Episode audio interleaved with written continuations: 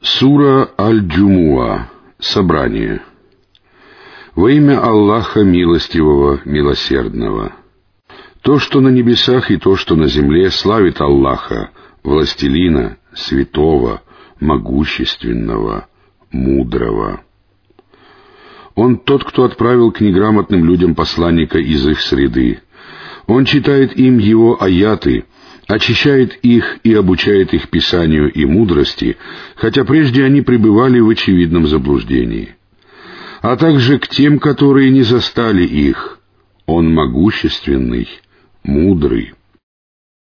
Такова милость Аллаха. Он дарует ее, кому пожелает. Аллах обладает великой милостью. Те, кому было поручено придерживаться Таурата, и которые не придерживались его, подобны ослу, который везет на себе много книг. Как же скверно сравнение с людьми, которые считают ложью знамения Аллаха. Аллах не ведет прямым путем несправедливых людей.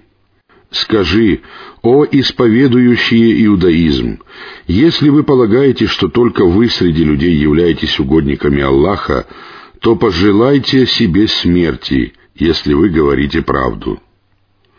Но они никогда не пожелают этого из-за того, что приготовили их руки.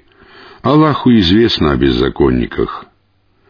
Скажи, смерть, от которой вы убегаете, настигнет вас, после чего вы вернетесь к ведающему сокровенное и явное, и он сообщит вам о том, что вы совершали. О те, которые уверовали! Когда призывают на намаз в пятничный день, то устремляйтесь к поминанию Аллаха и оставьте торговлю.